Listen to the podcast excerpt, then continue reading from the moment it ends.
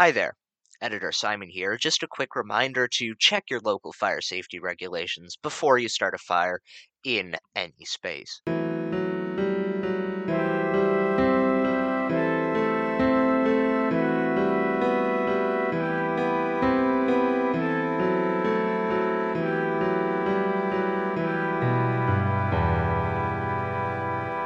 Hi Ben, how you doing? I'm doing fabulously, thanks, Bren. It's been a long time since we chatted. Yeah. It was kind of winter and now it's kind of summer. Although in podcast land, podcasts come out every couple of weeks. In real life, things have changed a little bit. We're in a little bit of a haze of smoke just beginning to build up here in Northern Ontario because of some wildfires in the region. And I hear there's also one north of you in Scotland. Yeah. I'm sorry to hear that. I think yours are probably bigger. Although in Little Scotland, we're getting very excited and worried about our one as well. I don't think it's a danger to major cities, but it's the biggest one that we've had. And you guys are having problems both sides of the country. Yeah, all the way across. Yeah. So today we're going to talk a little bit about the Coleman stove, which is an American brand. And my understanding is that it was really kind of took favor in North America, at least during the Second World War, when the Coleman company were asked to produce 5,000 or 10,000 stoves that had a really kind of wide fuel burning capacity, lots of different options. And then it kind of hit the camping market in the 50s and 60s over here. Wow, there's a man who's done some research. So yeah, I think my thoughts on a Coleman stove were sort of different to your thoughts. I was thinking of a Coleman stove as being, I've got a Coleman multi-fuel stove, which I've never quite got going properly because I bought it as a secondhand damaged stove. And I think yours isn't multi-fuel at all, is it? No, mine is advertised and sold as a propane stove. So even with Coleman branded propane tanks, usually about half a pound or a pound tank that connects right in, and it's a 2-burner stove. So it's not really like a backpacking lightweight stove, but it's a great family group kind of stove. You've got 2 burners, so you can do proper cooking, and you've got a half pound or a pound canister, so you've got lots of gas. And I've even had friends, or at least in North America, you can get kind of 10 and 20 pound canisters for your barbecue, for your gas barbecue, as opposed to your charcoal barbecue. And I've had friends, when they go on big camping trips across the country, they will just connect their Coleman stove to their 2-burner stove to their big canisters. They don't ever have to worry about fuel. But as you say, it's really for car camping or what I would call front country camping, as opposed to back country camping. So it's, you know, the tank itself is a pound, and the stove is heavy. It's aluminium and comes with a top that becomes a windbreak, and it's pretty heavy, which sounds totally different from your experience with Coleman stoves. Yeah, I just thought of the Coleman multi-fuel is not the lightest stove in the world, but it's kind of I don't know, midweight, heavyweight backpacking stove that you can run on white fuel or kind of unleaded petrol, or I think possibly meths, you know, whatever you can buy locally around the world. But yeah, not propane. And yours is specifically propane, not just gas. It's right on the. I'm old school, so I still have the box that the stove comes in, at least not to scratch up the metal than when it's banging around in the back of a car, or indeed our little motorhome. And so the box has, Coleman propane, and then on the side of it, insist on Coleman propane tanks. Although you can get any brand, and it's a kind of universal screw-on connector that then connects to the stove itself, and you have 2 adjustable dials, one for each burner, and raging heat to low simmer. And as you say, you can cook some pretty amazing food on that. With, you know, unlike the Kelly Kettle, which if you're cooking, you're going to get lots of smoke on the bottom of your pans and lots of soot on the bottom of your pans. This is a clean cook, so it's very easy to then clean up afterwards. That's right. I think we've done some fairly chefy things with it when we've been visiting you in Canada. I wonder about the propane. So over in Scotland, a lot of our gas stoves will be butane, or sometimes a butane mix with a bit of propane, but they're always a bit rubbish once you get down to just above freezing point, and people end up like sleeping with a gas can in their sleeping bag so they can use it in the morning. So maybe you guys in Canada are just geared up with propane and it just copes with being a little bit colder. Oh, for sure. We were out about a month ago Kind of got down to 0, 1, or 2 degrees overnight. We were in our motorhomes for some warmth, but we cooked with this stove pretty effectively at kind of 3, 4 degrees above freezing. So yeah, maybe that's why it's more popular over here, because we will get colder longer, I suppose. Because that was just in May that it was still getting down to 0 overnight. Wow, so it sounds a fantastic stove. You can be really chefy, you can simmer, you can cook properly, you've got 2 burners, you don't run out of gas. I'm going to have to ask you, Ben, apart from the fact it's a little bit heavy, is there anything wrong with it? Is there anything wrong with it? One of the dials is hot to cold, so it's really easy to navigate, because when you have it down at a low simmer, it's not going to switch off. But the other dial is low to hot. So when you're switching it up, down to a low heat, you can disconnect the flow of the propane. So you think that it's going to be simmering, but in fact, you've switched it off. And if it's a bright sunny day and the propane is burning blue-white, if the sun's going in the wrong direction, you can kind of not see when you've switched it off. Now, that's just something you have to kind of get used to. And you have to pay attention to the fact that one of the dials is low gas flow to high gas flow, and the other one is high gas flow to low gas flow in the same turning direction. Once you've got past that, I think it's a phenomenal big family, big cook kind of approach to camp cooking. Now, you do have to make sure you have enough propane, but that's just something you have to account for. So I always have a spare canister. I've never run out. I think, right? Like, but that's me. That's exactly what I'm laughing at, Ben, because you're always Mr. Prepared and Mr. You know, if anyone's Mr. Spare Canister, it's you. And I hate to say it, but if anybody is Mr. like run it right down to empty and possibly have to ask the neighbours if they've got a spare can I can use for 10 minutes, it's me. Yeah, but that's how it works out, right? Like, I think we've had some amazing breakfasts on this stove. Mm-hmm. I think one of the pieces would be that it is, it's probably, I don't have a tape measure on me, but it's probably 4 hand widths across and 2 hand widths tall. So it's really quite big. But if you're car camping, you're tent camping with a big group, it does allow you to quite easily heat up quite a lot of food quickly.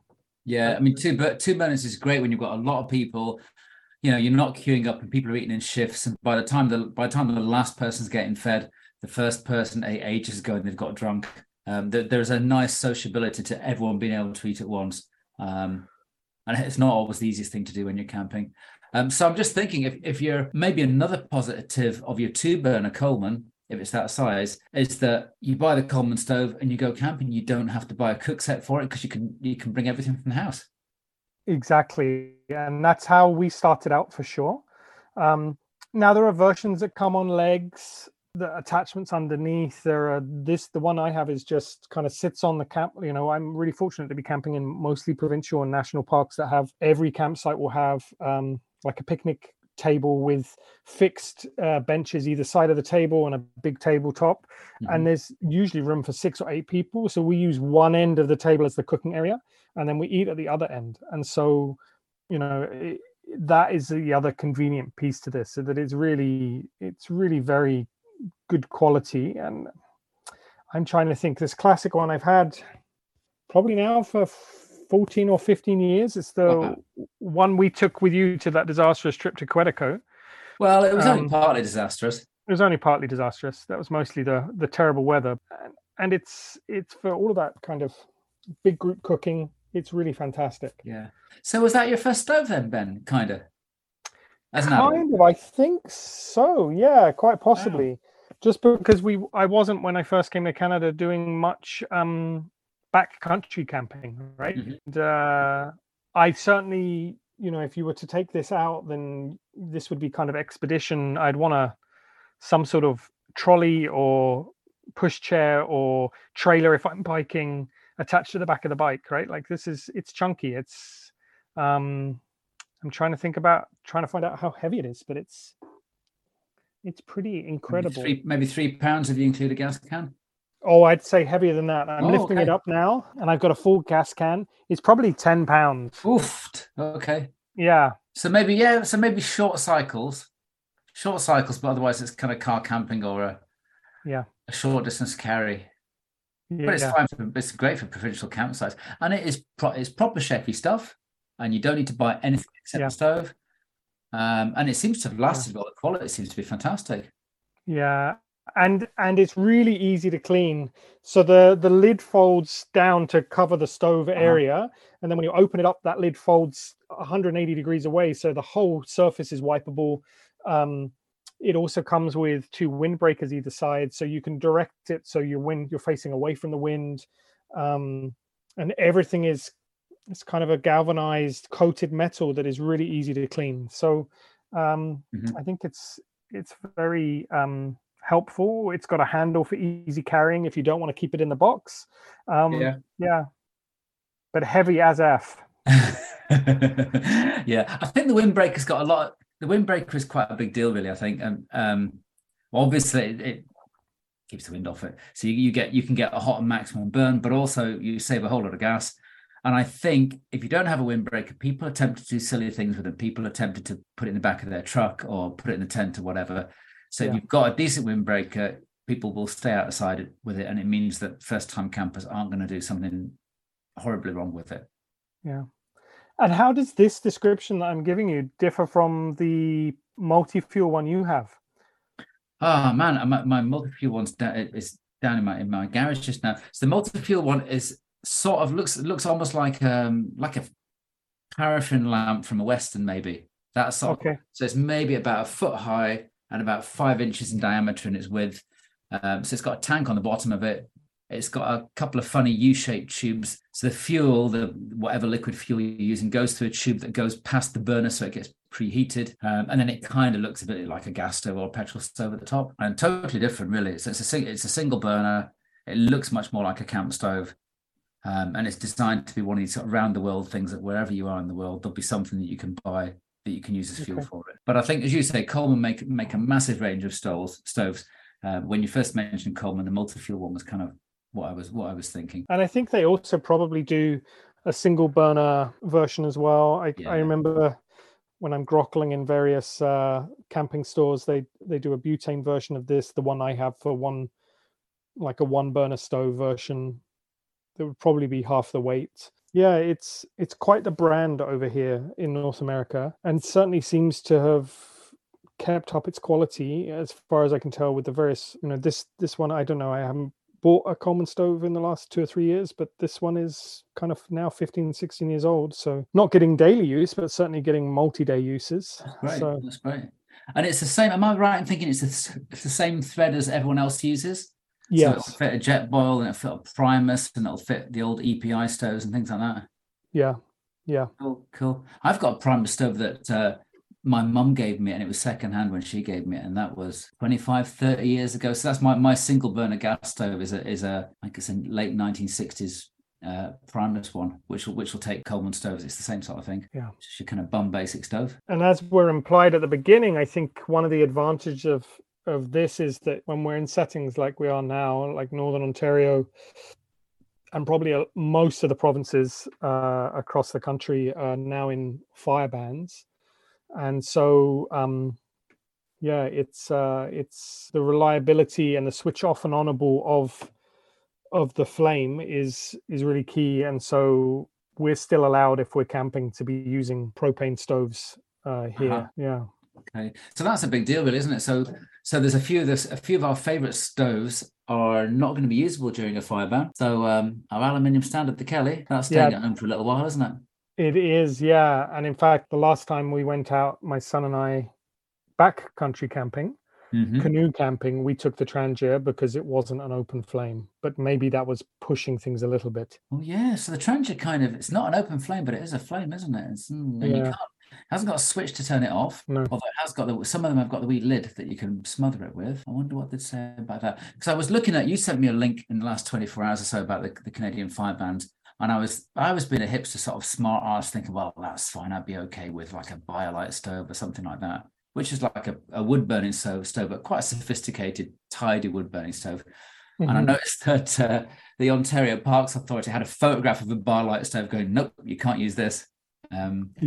So they knew about people like me coming. Yeah, and certainly I was a bit surprised they said no candles. Something that's used over here a lot is citronella candles to keep away the bugs.